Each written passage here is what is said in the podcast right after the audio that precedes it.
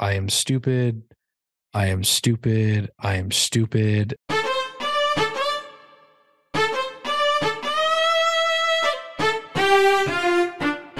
Welcome back, everyone, to Figuring Out the Formula podcast. I'm Kyle, joined as always with Chandler and Pat. Uh, we are here to talk about the Miami Grand Prix. So it was it was pretty good uh, Grand Prix. I thought it was a lot better than the Baku Azerbaijan Grand Prix last week. It was our first doubleheader back to back races. It wasn't bad. It wasn't as cringy as last year. The racing was pretty good, in my opinion. We'll talk about that a little bit later but let's just jump right in. So, for the practice session of this race weekend, you guys have anything that you want to talk about? Any drama, any crazy stuff? Taylor Swift with another driver, anything like that?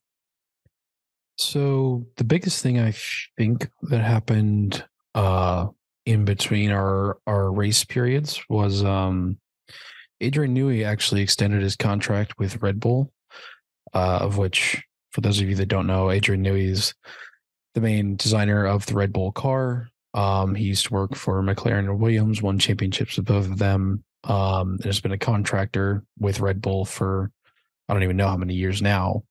Uh, but he's he's essentially the one responsible for Red Bull being a rocket ship. Um, of which, for me being a Red Bull fan, this is great news. Yeah. Uh, our success will probably continue um, for the foreseeable future, but uh, for everyone else, it's it's pretty much their worst nightmare. So Adrian Newey is considered to be the aero god.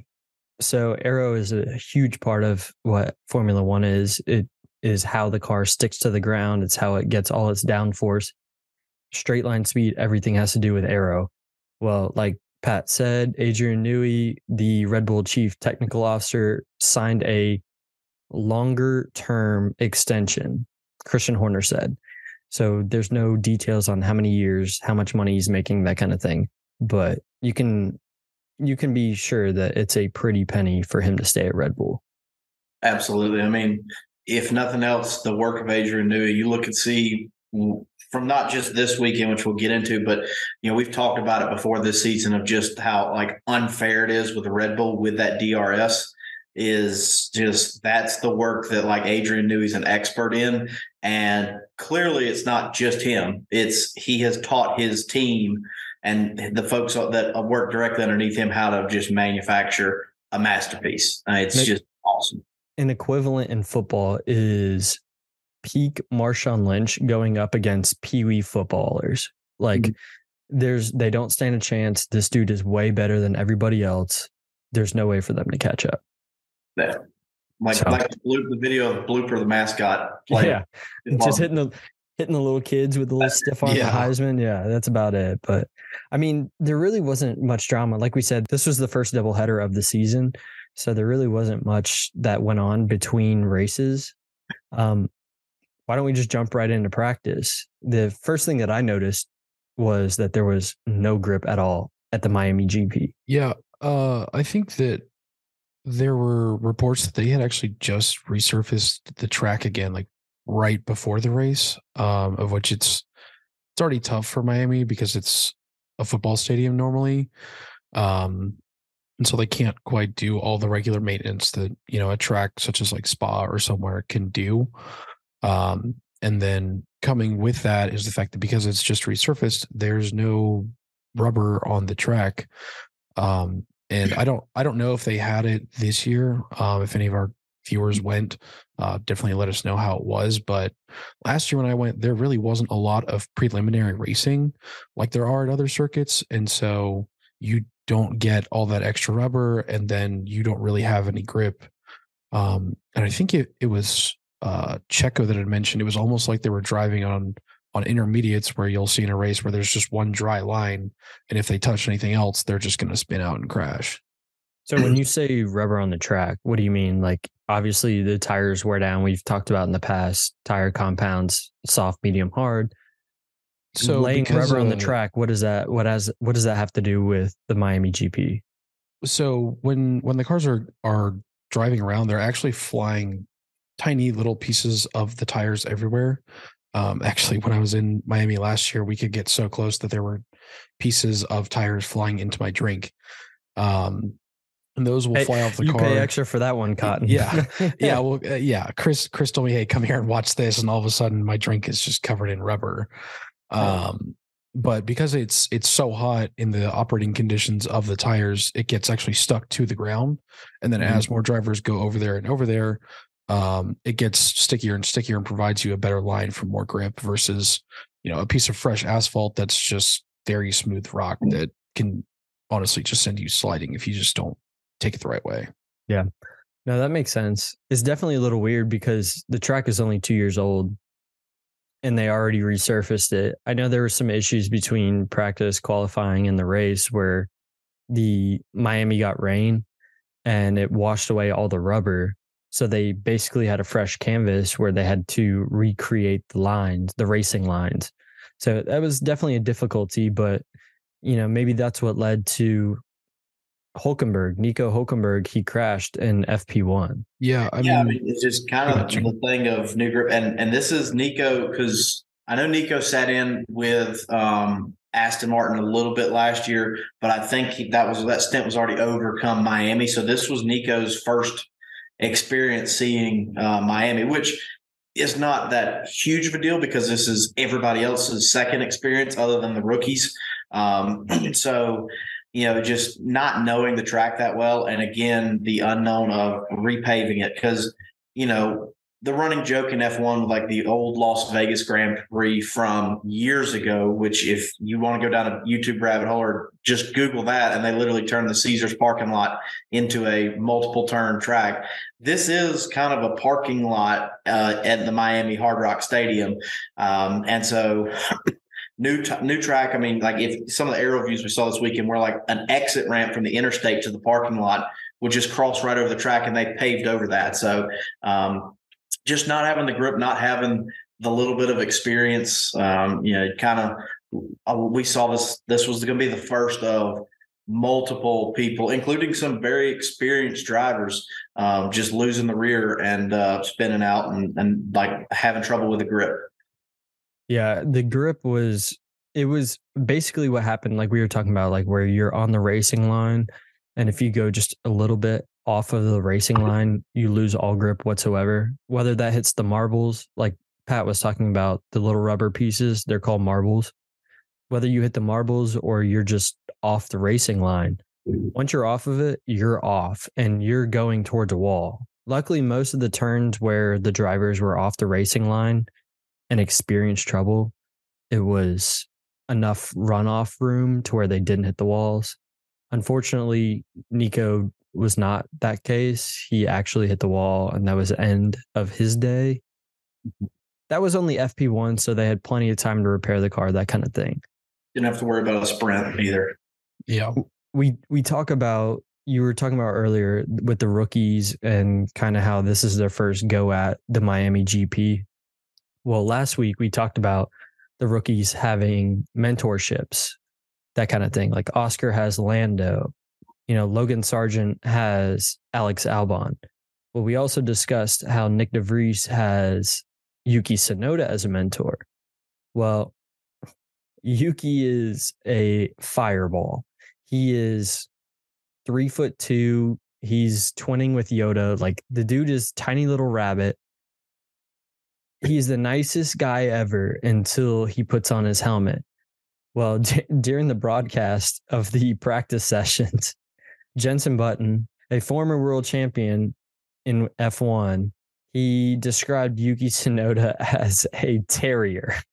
So, a terrier, like our good friend Drew Ferguson, is very tiny, very riled up, ready to go, angry if something doesn't work out their way. That is exactly what Yuki is. And I think Jensen personified that perfectly. I think it's a great analogy. Um, and just just perfect. That's like I, I never would have thought of it, but then as soon as he said it, it just it makes sense. Bro, anytime Yuki's name pops up on the coverage, like you see their name pop up on the lower right hand corner of their radio, I just know it's going to be a bunch of stars with beep, beep. You, Oh, you just, yeah. You just know it's going to happen. Oh, as soon as, as cussing soon as it comes, like I just brace everybody. I tell everybody to stop what they're doing, stop talking. Like we have to hear this. yeah, uh, of which. I do I do actually I need I need to start listening to the the actual um like team radios throughout the race. They're uncensored. Yeah, you have to push your Um, Sky Red button 20 yeah. times and pay $400 per race. And I mean used with, to with be a YouTube channel that would actually post it afterwards. I don't know. I have I haven't looked up. I don't think they've posted at all this year. I don't know if if Liberty and the Formula One management have like copyrighted all of it. But you could go back and listen. I'm sure on the F1 app you could listen. But man, there's some golden Yuki Tsunoda clips. Gotta be. I know NASCAR does uh, radioactive where they where they have filtered and unfiltered radio contact throughout the actual cup race. It'd be cool if F1 got back into that. Yeah, I mean, I'm I'm here for it. I love hearing the drivers like curse or like talk smack about each other in the middle of a race. yeah. Uh, and it, it'll be interesting to see if AlphaTauri just keeps putting up with that. I know they had a lot of issues with that in his first year, um, where he was basically just telling his team to shut up and let him do the driving, even though he wasn't really driving that well. But I'm I'm all here for it. Um, I definitely definitely want to hear some some more chirps from drivers on the air if we can get them. Um, I don't know if it's just hard for them to pick them up during their broadcast or not, though. Well, it's it's hard to not just pick them up, but it's hard to filter what they're saying because That's it true. is a international broadcast. Some countries are a lot less lenient Mm-hmm. on the things that some of these drivers say. So I understand why they don't promote it, but that's what social media is for. Social media is a back channel of what people want to hear, but you can't really post Yeah, Lifetime. You know what I mean? yeah. Just keep feeding me some your weekly Fernando Alonso like pleasant drive in the countryside radio messages. Speaking of that, I think that there was one driver who we wanted to hear the radio, but it's probably a good thing that we didn't. Uh, it was Charles Leclerc in FP2. Old son just wrecked. I mean, same thing like we were talking earlier. He just got off the racing line and it was gone. Yeah, mean- of which Charles Charles's radio is always great. Um, he finds kind of the the worst and best ways to put himself down. I remember a couple years ago in Baku when he hit straight into the wall in Baku, he just goes, I am stupid. I am stupid. I am stupid. And then on the other hand, you have like France last year where he crashed and screamed no as loud as he possibly could. Um, and we'll, I'll talk about it more like when we get to qualifying. Um, but at this point, it kind of feels like he's honestly going a little bit insane, trying to push himself so hard to keep up. Um, He- He is, but I I think if we're talking about the radio, I think both him and Carlos Sainz's radio, normally their radio transmissions when they play it on TV sounds a little something like this. Like I don't know if they're speaking Italian or if they're I need subtitles. or if they're That's just speaking, they're Here's an speaking in, example. in radio waves. Live example. Ferrari has something wrong with their radio system. I don't know if they understand that or not, but I need subtitles anytime that shit pops up on the right hand side because any other radio I can understand on the broadcast, and then Charles or Carlos comes on and it's it's like They're Bro, just do you- speaking in spaghetti. We can't understand it. yeah, they're they're speaking in hey, Yeah. the the gabagoo. Yeah. I don't know. So that was pretty much it for the practice session. I think as we move into the qualifying session, I would actually like to hear from Patrick to see what's going on in Pat's paddock this week. what we're going to talk about is Liberty Media. Um, so Liberty Media, for those of you that don't know, is the company that actually owns Formula One. Um, they actually also own the Atlanta Braves for all of our baseball fans out there. Um, now they own Formula One, and then the FIA is actually responsible for just the racing part. Liberty Media handles everything else. Now, the way they handle this is through a sub company that they have called Formula One Management. Um, Formula One Management, they're responsible for everything from like the broadcast to you know what bartenders and security is used to the actual construction of the track for the weekend um anything like that. Now I do know there were some issues last year um, when I went from like bartenders and things like that not getting paid because for Miami actually Hard Rock Entertainment actually runs all the stuff that Formula One management does for you know any kind of trackside activities and things like that. So if you have anyone out there that went, uh, definitely let us know how your experience was this year. Definitely want to hear if it improved or not. Now, this year, um, and we'll we'll get towards more of this in the race section. Um, they decided to have um, a couple different things, like a, a new driver intro. Um, we had some pretty good uh, grid walks and good interviews there. Um, but they're essentially responsible for all that stuff that is not a part of the racing, all of the spectacle of Formula One. That's everything done by Liberty Media. The hype. They're Yes, Liberty Media is Liberty Media is the hype man telling you to take a tequila shot and hop up on the table with that bad bitch. Right. And That's Liberty Media.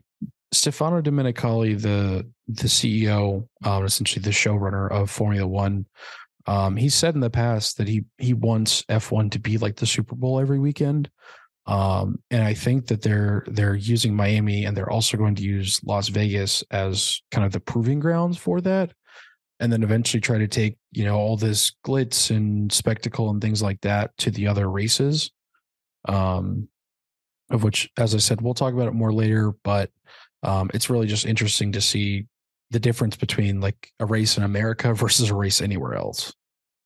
Yeah, we were talking earlier about, you know, the radio contact and how some countries you can have cussing or you can have, you know, PG 13 cussing with a bleep like, you know, George Russell's, oh, sugar, you know, you can have that. Some countries, some countries you can't have anything but yes, sir, no, sir, yes, ma'am, no, ma'am. You know what I mean? Yep. So I, I understand Liberty Media is kind of different. They're behind the scenes. Like you hear about the FIA and all that all the time about what they do, what they don't do, the stewards versus the marshals or the race directors, that kind of thing. It's kind of confusing. It's I'm glad that you explained that this week on what they actually do. Um we move in towards the qualifying section and the FIA became very important in qualifying this week. So we'll talk about the final running order of Q1, who is out in Q1, but I want to start with the there were two impedings and an unsafe release. The impedings are when a car is on a flying lap doing an actual qualifying timed lap and a car gets in front of them who's not on a flying lap. So they're warming their tires, they're cooling down, whatever it might be, but they get in the way of the car that's actually doing a time lap. So there were two instances of that. That is unacceptable. Yes. There's it's a gentleman's sport, just like golf. It's a gentleman's sport where if you see someone on a flying lap, you get the fuck out of the way so they can get their time. And from a safety aspect, a street course is even more imperative because you don't have, unless you're now, Miami has a couple of really long straightaways for a street course, just like Baku did, but it's very tight. And one of the things that if you're coming around a corner and if you're like if you're trying to warm the tires or if you're on an in lap or whatever, um, and you are taking up the middle and somebody comes around the back, comes around the corner on a flying lap, and boom, right there. I mean, that's putting yourself in danger. That's putting the driver that's behind you in danger. So the imperative, like it is of utmost importance to make sure that you're on the opposite side of the track from the racing line whenever you're heating that up. And we saw this twice and really no repercussions of it. Um, No, Just- m- my thing is the drivers know when other drivers are on a flying lap and when they're not. exactly. There's Pat in episode two or three discuss the flags. A blue flag comes out when there's a driver who's actually on a flying lap to let the drivers know, hey, get the fuck out of the way. Someone's coming at full speed. Two instances in one qualifying round is unacceptable. What's even more unacceptable is that the FIA they noted the investigation, they noted the instances, but they did not punish the drivers. Nothing happened from that. to me, this gets annoying because there's a very simple way to, I guess it's not quite as simple as I would think it would be, but this all starts with the FIA. The teams and the drivers, they all know where everyone is on track. That's their responsibility. Your race engineer is telling you who's coming behind, who's in front of you. At the end of the pit lane, there's literally colored lights that tell you if someone's coming around as you're exiting the pit lane. And you know, this is just a collective fuck up that we've actually seen a ton of times in the past. And to where a lot of times some drivers don't even get to set a lap because there's so many other cars just sitting in front of them. Mm-hmm. And I don't quite know the best way to penalize drivers for it. If, you know, it's maybe adding it's, a couple tenths to their lap time no, or something like that. It, bro, it's easy. If you were to if you were to impede in the race, if you were to impede a car that's on the lead lap and you're getting lapped, you get in front of them, you have the blue flag, you're shown the blue flag, and nothing happens. You get in the way, and then they lose a spot or they lose time or whatever it might be. I'm pretty sure it's a five second time penalty. If, for, not, if not a black black and orange flag or black flag. I mean, we've so, black so flag one for this. Yeah, so either your race is over or you get a five second time penalty. Well, in qualifying, it's even easier to see because it's basically one on one. So yep. if if you're a slow car not on a flying lap and you get in the way of a car on a flying lap, the FAA can see that just as we the viewers can see it that you got in the way. That should be a 5 second time penalty, easy. Whether that means your overall qualifying time or you have a five five place grid grid penalty, it doesn't matter. It like something. It's it's super simple to see. Now. I haven't dug into the rules, the FIA rules on what the actual penalty is, but my opinion is you have two instances in one qualifying session, like one Q1 session. Yeah. That's unacceptable. I definitely even, go ahead. What's what's even more unacceptable than the impeding penalties was the unsafe release. So there was an unsafe release where basically in the paddock, not Pat's paddock, just the regular paddock, a car pulls out in front of another car. Granted, the car that pulls out, whenever a car pulls out of the garage, it has its lead mechanic, you know, check and look, and then they clear them out and then they go. Sometimes it takes a little bit longer to get into gear, that kind of thing. But in Q1, there was an unsafe release where a car got in front, cut off another car, and had to slam on its brakes, take avoiding action. That and, is so dangerous. And and and my thought is is with this like so we see un, uh, we've seen unsafe releases during the race. To me, like having an unsafe release in qualifying is 10 times more unacceptable than during the race. Like in the race, like sure we're we're you're coming out of a pit stop trying to catch and the car's coming in for the pits fine it happens we're trying to yeah. get first out of the pit but as you mentioned kyle we have the lead mechanic standing like two feet from the actual pit lane and looking and then saying okay come on the 80 kilometers an hour is what 40 miles an hour like for you, I don't know. Close enough. Yeah, I don't fucking know. I'm American. What the fuck? Americans that are just I'm ballparking here. Um, yeah, I know. I know three grams and ten millimeter. That's about it. Sorry, buddy. I, I know that 45 kilograms is 100 pounds, but um, the you like uh, just say 40 to 45 miles an hour. I mean, that's a car coming down the highway, which is fast, but as long as the pit lane is, the pit lane's not someone coming right around a corner. That is, you're standing there looking all the way down and you can see it. And the lead mechanic will still say, come on out. And I get that there's one or two seconds of, you know, maybe is this getting to gear? That kind of goes back on the garage of saying, okay, let's account for this and not wait until which I understand that the drivers are going to want to wait to like the very last minute to get their flying lap in to try and set that last minute time to move on through. But this is Q1 here where you might have like we you, some of especially the top teams are going to go set their first lap and know, hey, we gave it 80%. That's good enough to get us in the top 15. There's absolutely no reason for this to happen. And eh, I wouldn't we I wouldn't be even be as mad about it if the FIA had penalized the situation, but it just went unregarded. It's like, was the FIA even watching qualifying? Yeah, I think- no, I I agree. So one of the podcasts that I subscribe to is the Pit Stop podcast. Um, really good guys. It's a great podcast. Go follow them. But they had a they had Mikey Brown, so Fernando Alonso's number one mechanic, and he talked about on their pod basically how long it takes for because he's the guy that goes out by the pit lane, looks to the left, looks to the right, and then clears Fernando to go and take off, whether that's qualifying or whatever practice. And he was saying like sometimes it takes a little bit for Fernando to get into gear and to go, or whenever he sees him clear him to actually get the tires going, that kind of thing. So I get there's a little bit of a lag, but for there's no excuse for them to have a lag and to have an unsafe release and to not get a penalty.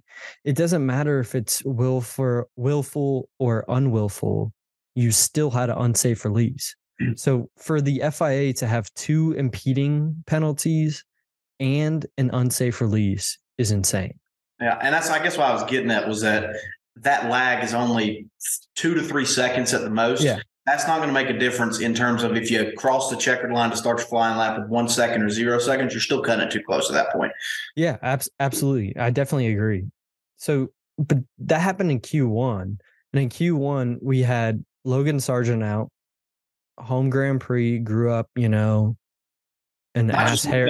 He grew up, yeah, he grew up an ass hair away from the Miami GP. So Logan Sargent was out, uh, Piastri, Stroll, Yuki, and Lando Norris was out in Q1. We talk about the impeding and the unsafe release in Q1. Well, what happens in Q2? The exact same fucking thing. A Haas unsafe release, same thing, not called by the FIA. What the fuck are these guys even doing? There's no point. I mean, you might as well have Michael Masi over there jerking each other off. They don't even do any. Oh. Yeah, I mean, it's like they're just sitting on their thumbs. Like in the, in the past, for those of you that are really new to Formula One, we had a lot of issues with like track limits not being called, where they would say at X corner, yeah, track limits aren't being enforced, and then at Y corner they're being enforced, and so you'd have every driver go wide, and then randomly someone would get penalized for it, and then they eventually finally cracked down and said the white line is the white line, and you will get a penalty for it, of which they just need the same thing here.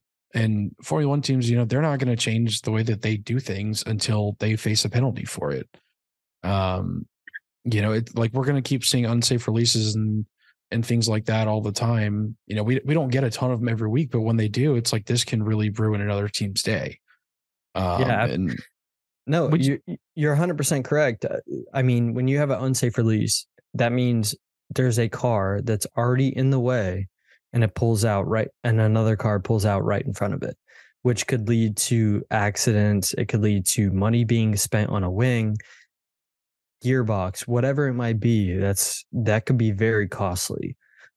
I think it's unfortunate that it happens, but I think it's more unfortunate that the FIA doesn't actually regulate its responses to it. Because let's say the Haas actually, you know, the Haas did pull out in front of another car. What if it hits that car? That car Yeah. can't stop. Who pays for that? Okay, well, no one's going to actually pay for that besides the team that has the wrecked car. But the team that hit that car should definitely get punished whether that's a second penalty, whatever it might be. That's my opinion. Yeah, I definitely think that actually that that's actually a pretty good idea if they were to start making teams pay each other for something like that because you know if you if you crash into someone normally it's it's not like oh Ferrari crashes into Mercedes and then you know Ferrari pays them a million dollars it's just Yeah. sorry Well, pal I insurance, ruined right? both our days like Yeah. Tough shit. I'd signed Carlos Sainz. You know what I mean? Like El yeah Torpedo. Sorry. I definitely agree with that. That was Q2. You know, at the very beginning of Q2, Haas had an unsafe release. Nothing else happening during that session. Uh, in out in Q2, we had DeVries, Zhou Guanyu, we had Hamilton, crazy first time ever in the United States where he qualified below the top six. Then we had Nico Hulkenberg and then Alex Albon. And and I will give some props after last week. You know, I I made the comment that Nyck de Vries stay in F1 might be short lived. He makes it out of Q1. I mean, I give the guy props. Barely. I, Barely. I- you know what? He was into Q2. Um, so I'll give the guy props. You know, um, I will recognize game. He beat both of my McLarens. And so, you know, Well- I have a well- stake on McLaren later in the end of the show. But, uh, but I, Chan, Chan, you remember that statement about de Vries making it in a Q2 and how you're impressed with him and how you take back your comments. Just hold on to that till we get to the race, okay? Okay. Um, so in moving into Q3, we have crazy, nothing happened. Except for one thing towards the very ass end of Q3. So Yeah. so you had you had Checo, he was making a killer lap. Set a killer lap. It was provisional pole, but Max was behind him. He was hauling ass. And then suddenly he got loose in one of the turns, I forget which turn, and he had to pull out of the qualifying. So he kept going, just not full pace, and then ended up qualifying P9. So you had Checo on provisional, Max at P9, and you're like, all right, that's fine. Max will just do another lap. Well, at a minute and 36 seconds left in the Q3 session, Charles Leclerc decided to. Just- yep, he decided to just crash. He's like, yeah, fuck it, whatever, fuck Max. learn from practice. yeah. So Charles Leclerc crashes and it led to a red flag of this session. Like I said, this was with a minute and 36 seconds left in the session. Q3, like we said before, last session ever before the actual race weekend. So this is to set the rest of the field. It absolutely ruined Max's qualifying effort. Max was set to take the pole, but he had that bad lap, and then from there it was over. Yep. And uh, I think we talked about it before on an episode, but when it comes to qualifying or practices, um, the rule is, you know, red flag stops the session wherever it is. Uh, the rule in qualifying, I think practices as well, is that if the red flag occurs in the last two minutes of the session, then it's over with. Now we've seen some pretty historical moments of this. Um, you know, the number one place that pops up to me is Monaco, um, where we've seen it before. But because there's less than two minutes, Chuck's crash stops everything right there with a red flag. And because it's under two minutes, the session will not resume. Everybody had been placed. And, you know, Max even alluded to this in his post conference was that when he didn't get that first lap, it's kind of a like, oh no, you know, if a safety car comes out late, we're screwed. Or the safety car red a red flag comes out late, we are screwed. So that's really kind of the mindset with qualifying Q3 being 12 minutes is get out early, get a good enough lap where if something happened and you couldn't go again, you'd be satisfied with what you got. And of course, Max had to abort, so he had he had a time. I don't know why. For some reason, so um, Valtteri Bottas and um, Max technically, like Valtteri's on the F1 app said did not start, and then Max's said did not finish. So Max had a time, but it was because he backed out. It's probably like you know we're seeing minute thirties, minute twenty nines. His was Well, like two minutes because he had a well, with Max's time, he was starting his second flying lap. That's what Right. it was. That's probably So- why his Valtteri just never recorded a time like that was. Well, Valtteri waited till about four minutes to go out mm-hmm. to do qualifying. So he went out about four minutes. Let's say three and a half minutes. He was done with his. We'll, we'll, we'll say closer to three minutes left in the session. Valtteri finished his his out lap and then ready to start his flying lap. He had started it, but then there was like traffic or something, so he pulled out. He was going to do one more out lap, you know, basically like ready to go, I'm ready for my flying lap. And then that's when Chuck Chuck crashed and then he's like, "All right, well, P10 is fucking damn good for Alfa Romeo. So Hey, that, he he kind of showed out. I mean, he I don't know how high he would have gotten um, if he'd have set a time. Maybe eighth. I mean, you like, it, qualifying was pretty crazy. I know in Q1, the times from P20 to like P7, P8 were separated, you know, within the tenths of a 2nd Mhm. So it was very competitive. The track was very good at that point in time. Um, it was it was just very it was very close. It was anyone's game to win or lose based off their lap. They ran a really good lap. They were making it to Q3. If they ran a decent lap, they were done. That's basically what happened. Uh, for Q3, the starting order for the top 10 was uh, Perez, Alonso, Sainz, Magnussen, Gasly, Russell, Leclerc, Ocon, Verstappen, and Bottas. So the the key people in this was Verstappen starting ninth, and then you had Checo on the pole, my man Alonso in second, and Carlos Sainz in third.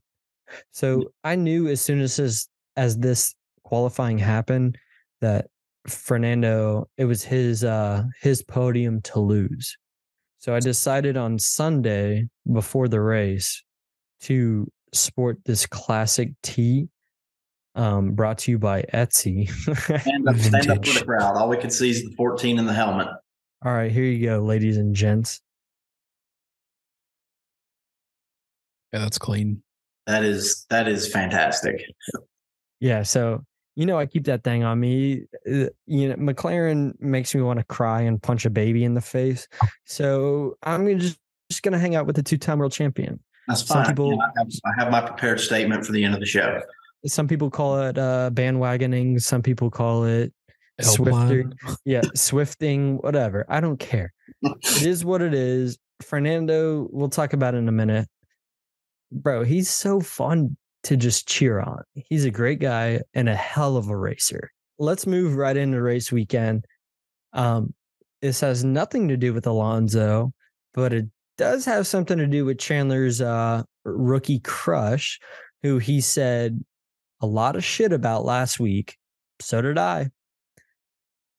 But earlier in this episode, he said that he's improved and he's been really good.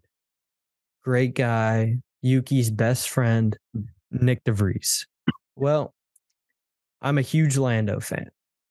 For those of you who don't know, Me too. Like- I'm Lando. I'm, Yeah. I'm a McLaren guy.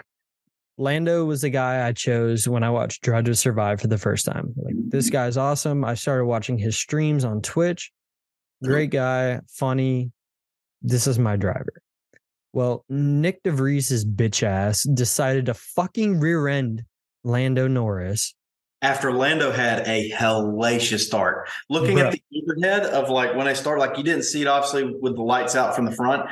The overhead angle when they showed about five to 10 laps in, Lando was on a tear down the front straight. Bro, you would have thought Lando was uh, Dom Toretto in the Miami Grand Prix. This motherfucker just shot in front of everybody. Past Nyck de Vries on the opening lap, gets into the first, second turn. Boom. Nyck de Vries is like, uh, brakes. Never heard of them. Sorry, I'm just going to use your car as if we have fenders and not expensive ass wings. Nyck de Vries rear ends Lando Norris, pushing him wide. Lando loses a shit ton of fucking places. And Nyck de Vries is still a short little bitch looking elf motherfucker. Other than that, that's about it.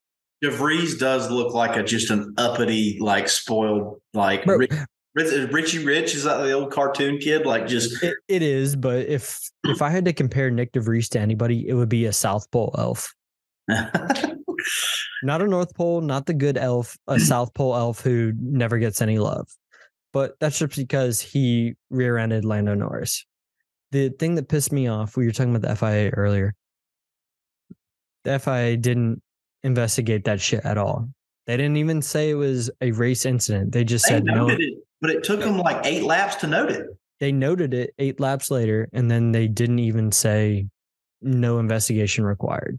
They Yeah. just didn't do anything with it. It's like, what the fuck is the point of this? Well, I was just going to say, I think that, you know, obviously, if there's someone out there that knows the rules really well, definitely correct me on this.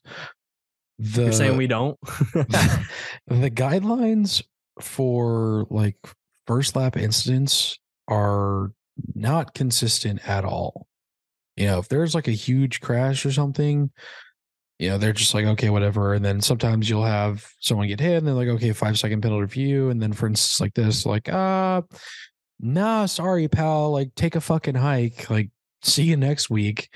And it just, it's the same thing we were talking about with the unsafe releases. Like, they just need to crack down on this stuff because, you know, it's it's hard when cars are bunched up and everything, but when you just straight up run into the back of someone, like that's a whole different story. If you know you're getting pushed wide because there's four cars on the track where you're at, and I I think there definitely should have been a penalty there of you know some way, shape, or form. hundred percent. He he ruined his race. He pushed him back.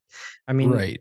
He he pushed him back. He probably lost what five spots at least. Yeah, I Yeah. mean, in the at the end from start of the race to the end of the race, he fin Lando finished um finished 17th. So he started in 16th, but so from He- start he- to finish is only negative one, but he had made his way up to like 13 Yeah, first long stretch. And that's not Which- even from from the start to that is not a long stretch in turn one to turn one from that this track. Like made some tremendous progress. no, What- he Well, what really sucks is that for McLaren, it's if they don't ruin their own race at the beginning, someone else is going to do it for them at this rate. yeah. And who even knows if they're going to finish like half the races of the season in the top 10 just because either their car's dying or someone's crashing into them every single week. Well, that was the thing later on in the race. Oscar Piastri, the other driver for McLaren, he was having issues with his car. They said it was a software issue, not mechanical. But his brake was long, which means it's it feels like your brake is fading. It's harder to brake at full power. Which You mean to know. tell me that with sponsorships and digital screens on the car from both Google and Amazon Web Services that we have a software issue? This is just another reason that I'm just fed up and I'll save my comments from McLaren until the end of the end of the show. Red Bull is still taking applicants for fandom. Yeah, yeah, it definitely is. But so that was Nyck de Vries. He rear-ended Lando Norris at the beginning of the race. Um, nothing really happened until the strategy aspect of the race came in. So we we talked a couple episodes ago about the strategy of the races with the tires. You know, you could run a medium for about 20 laps and then you could go hard for the rest of the race or you could start with a hard tire and then move to a medium for the last part of the race. Well, that came into well, that came into a big part of what actually happened during the race. Um, during the transition of that strategy, Carlos Sainz decided to pit and he was changing his tires. Well, what happened was old dude skirted right the fuck into the pit lane. I mean, he was hauling ass. I didn't know he was pitting at first. I thought he just locked up his brakes and was going straight into a wall. I was like, holy fuck, dude. And then I figured out like they actually zoomed in the camera on him. He was pitting to change his tires. Old son locked up his brakes and he was hauling dick in the pit lane at the entrance. He pits, has an extremely fast stop, gets out of there. I think it was like 2.21. I just looked it up. It is the third fastest pit stop of the year. And Ferrari and kudos to Ferrari sidebar is that they still have the fastest pit stop with 2.1 in Saudi Arabia. Red Bull has a 2.11, I think also in Saudi Arabia. And then Ferrari has the three, four, and fifth quickest pit stops. Ferrari pit crew has just amazing this year. So they Knock on did their wood. part. Now Carlos helped him by getting into the pit a little extra quick, but Yeah, that that brings me to my point. So, Car- like Chandler said, Carlos Sainz had a 2.21 second pit stop. Fucking incredible. Great work. But then he also sped getting into his pit lane. So the speeding penalty is five second, 10, five second penalty while in the race. So if he doesn't stop again, it's just five seconds added on to your final time. If you're in third place with a two second lead over fourth place, you're going to fall behind fourth place because you have a five second time penalty. So that actually ended up happening. The FI did something for once. They gave a penalty. Michael Masi's wiener got hard because of it. I don't know, but it was definitely something to talk about because you don't really see a lot of speeding penalties in F1. Mm-mm. And some you don't see a whole lot. Um, well, we saw. Really, I don't think we've seen a speeding penalty yet. I'm, I'm trying to think if one of Esteban's 12 penalties in Bahrain was a speeding one, but I, I don't think they were. So I, we, we haven't seen one yet this year. It's usually we're good for seeing about three to four a season. I mean, yeah, well, that was one of them.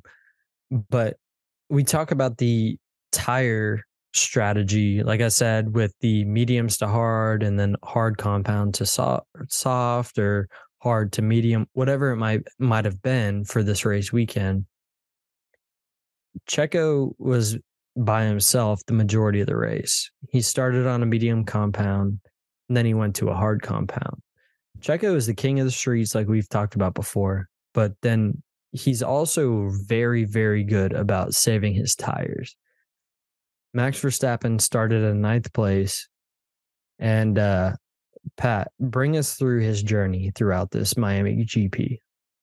So, Max started out in ninth and his original objective for the start, because he's in the middle of everybody, is just get away cleanly. Like, don't get hit by anybody. Don't let someone pull a Nyck de Vries on you. Just get through the first lap cleanly and let the cars get a little bit of separation so he can start picking him off. Well, he starts out basically just cutting through everybody like it's a knife, like a hot knife through butter. Uh, I think he got both Kevin Magnussen and Charles Leclerc in one turn going down the main straight. Um, and Although then he did fall back to tenth. I mean, but the start was clean. Yeah, and then eventually, I think it was I want to say lap fifteen. He was already in second place or something. Mm-hmm. Um, and he was joking about it with Fernando Alonso, saying, "Oh, you were so nice to me last time, saying lap twenty five. Um, and he pretty much just cut through everybody. One, just showing his racecraft. Two, the Red Bull is a rocket ship if anybody hasn't figured it out by now. Um, and three, he happened to have the right strategy. Um, I think a lot of the teams didn't quite know which was the best tire going into this weekend. You know, they run a bajillion simulations and everything like that, but at the end of the day, almost all that data can get thrown out of the window just from, you know, happenstance. And this week, he started out on the hard Checo starts out on the medium. Now, Max had started out on the hard tire, whereas Checo started on the medium. Now, Max ends up pitting on, I think, lap 46. Yeah. Um, and actually, within two laps, he had already passed Checo, who had to pit earlier to switch from the medium to the hard tire. Um, after that, you know, it was pretty much a done deal. Uh, it turned out that for once, the hard tire was actually the fastest tire somehow. Um, and, you know, for Max, you know, it was great showing his racecraft off, but it also kind of was just a pretty good roll of the dice. Um, Checo, I don't think there was honestly anything he was going to be able to do. Um, he couldn't have started on the hards because pretty much everyone else around him started on the medium and they would have immediately overtaken him and then it was pretty much done from there for him. Um, but you know, it was a big roll of the dice, I think. Um, I know Max and Max had said that he and his team had, you know, tried to consider all the variables and just kind of decided they were going to go for just a long, clean stint, just try not to get too far ahead of themselves. Um, and it ended up working out. I blame all of this on Pirelli. Again, here's my weekly Pirelli rant. You know, last week I made the comment that Esteban Ocon and Nico Hulkenberg could have run those hard tires all the way through Miami. And Which they could have. Like from those that listen frequently to the show, I do not use profanity that much, but this is the grad like the magnitude of this is that Pirelli has been dog shit this year.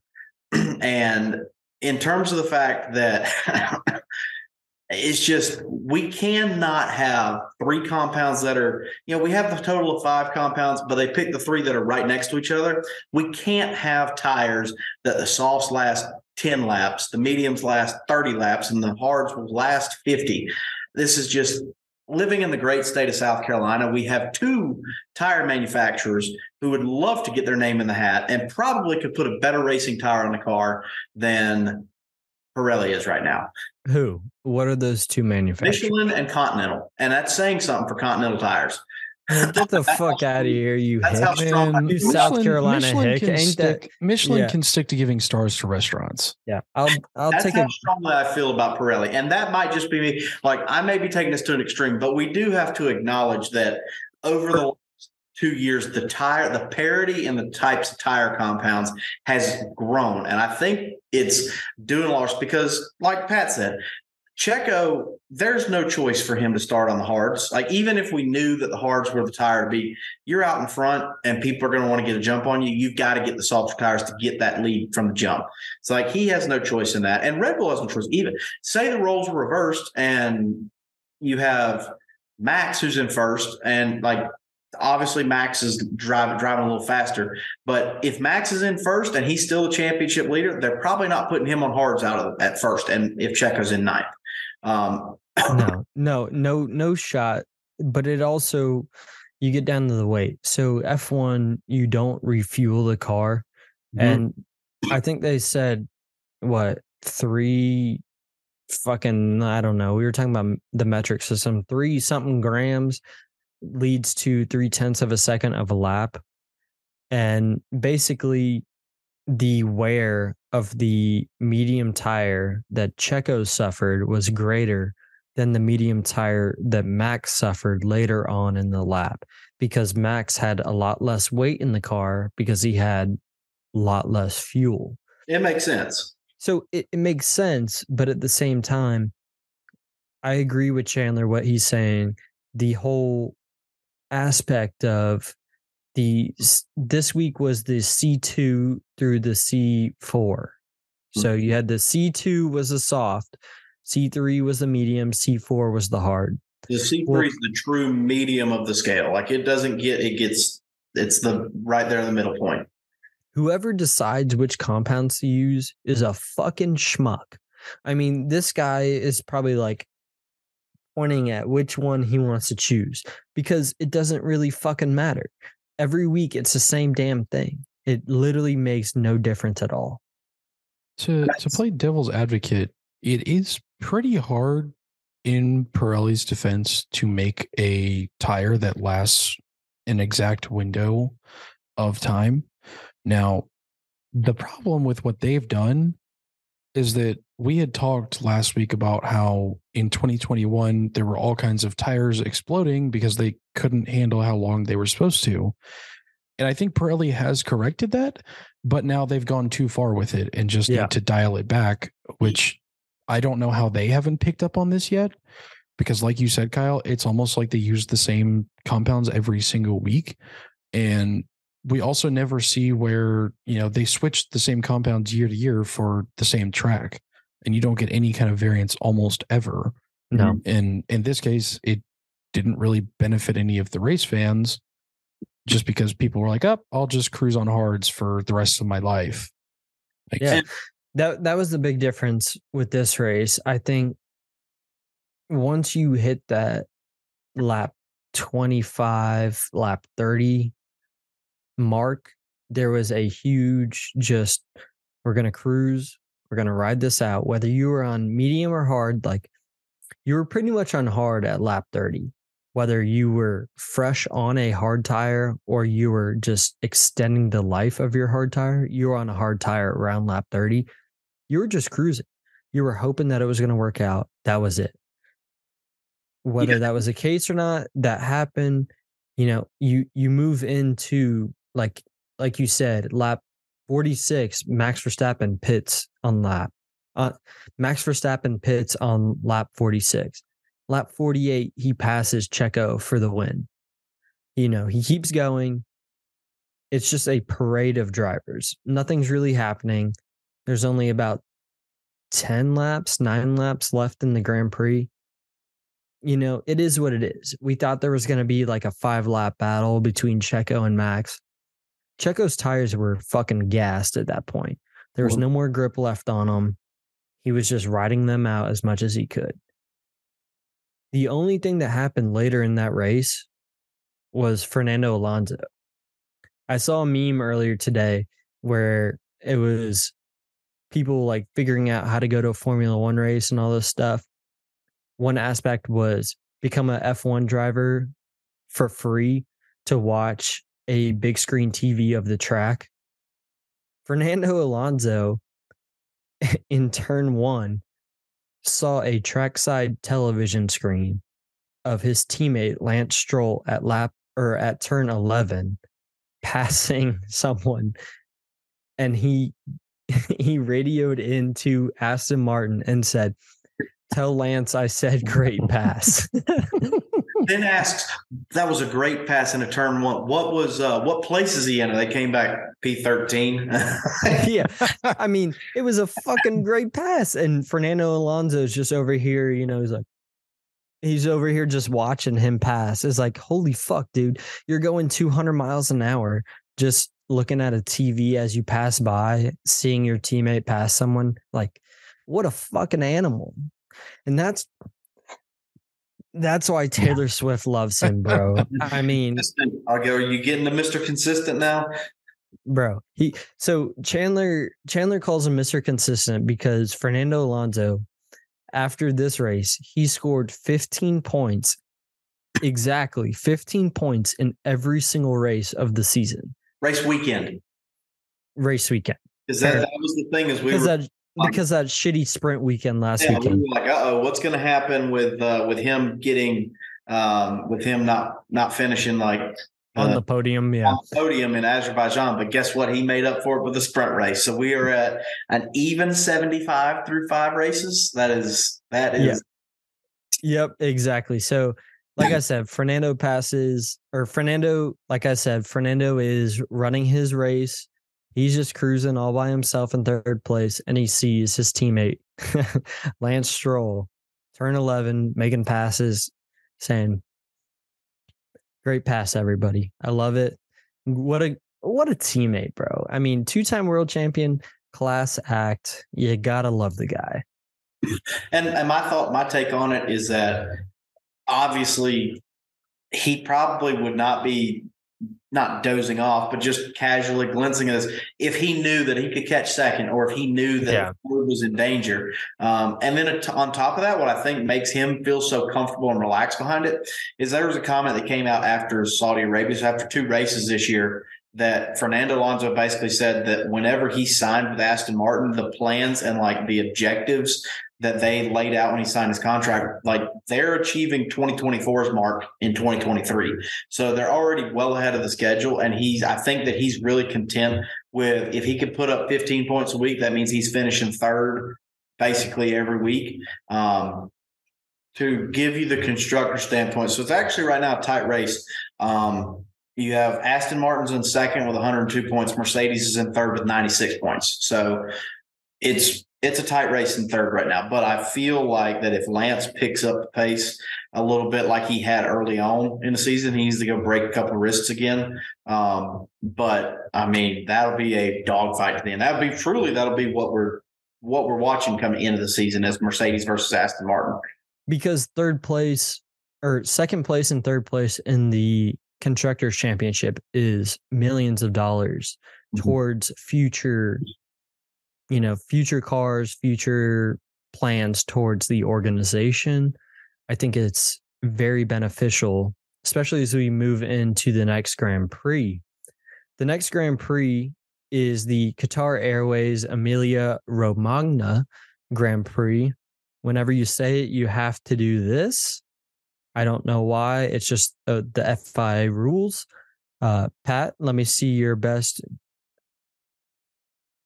what the? F- Maybe it's the camera angle. I don't know. It's Let's the camera give angle. it again. Give it it's again. the camera angle. Let, it's the camera angle. Um. I do. All right. So so Pat, Pat, yeah, Pat's gonna work on that a little bit. But while Pat works on that, Chandler, I just want to brag. You guys doubted me last weekend. You guys said, "Oh, Checo is the king of the streets. He's gonna win." Both Chandler and Pat said that Checo was gonna win the Miami Grand Prix.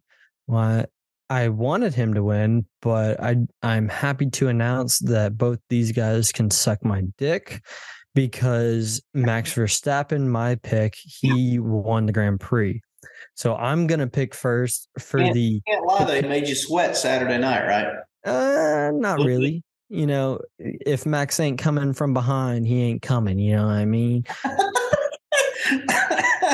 But for the Qatar Airways Emilia Romagna Grand Prix, uh, we have qualifying Saturday, 10 a.m. Eastern Time, race weekend. The actual race is 9 a.m. Eastern Time. I am going to pick yet again Max Verstappen. The Red Bulls can't be stopped. That's it. I'm going to keep it short and sweet. Max Verstappen, baby. Chandler, who's your pick for this next race? See, I really wish you'd come to me third because I Tough feel, shit, loser. feel like I have to pick Max. I I I had I had a pick in the chamber ready to go if I was picking third and like it had Pat pick Max, I would have gone I'm to picking Max. You're do what? I'm picking Max. You're picking Well, Max. There's No. no reason not to. Look, All right. I'll one out and we won't have the Max curse. Like I mean, y'all can. I'll take one for the team. Nope. Nope. Nope. You said it. Okay. Ladies and gentlemen, all three of us picked Max Verstappen to win the Qatar Airways Emilia Romagna Grand Prix. Pat won last time before we sign out. Let me see it. Hopefully, it's improved. Well, you want my Italianness? Well, it has not improved, ladies and gentlemen. It But will don't not for- improve. Can I can I read my statement on my fanhood with McLaren? Please do. Okay, so I just want to go Wait, on. wait, wait, wait. Do I need to get the world's smallest violin ready for this? No, no, Okay. we get a kick out of this.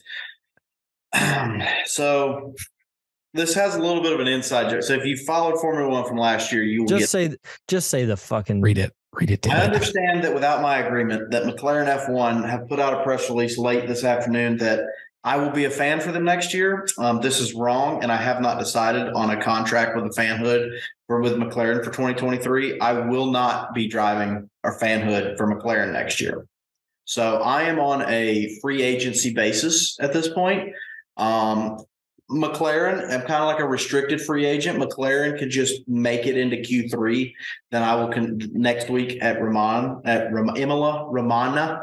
Where? All right. Um, if they make it into Q3, I will be a McLaren fan that week. If they do not make it into Q3, then I am a free agent. And by the end of the season, I will probably have a new team, but I am sick and tired of being sick and tired when it comes to McLaren. Well, good news for our subscribers. Chandler has yet to buy any F1 gear. So, Other than the McLaren gear I have. So well, mm, he was given that for free. But, anyways, anyways, let's move into the Qatar Airways Emilia Romagna Grand Prix. Pat, one last time before we sign off, please. No, no, no. We'll, we'll our- work on it. All right. Pat's going to on work on his Italian movement. Don't forget to like, comment, and subscribe to figuring out the formula. Thank you, everyone. We look forward to next podcast.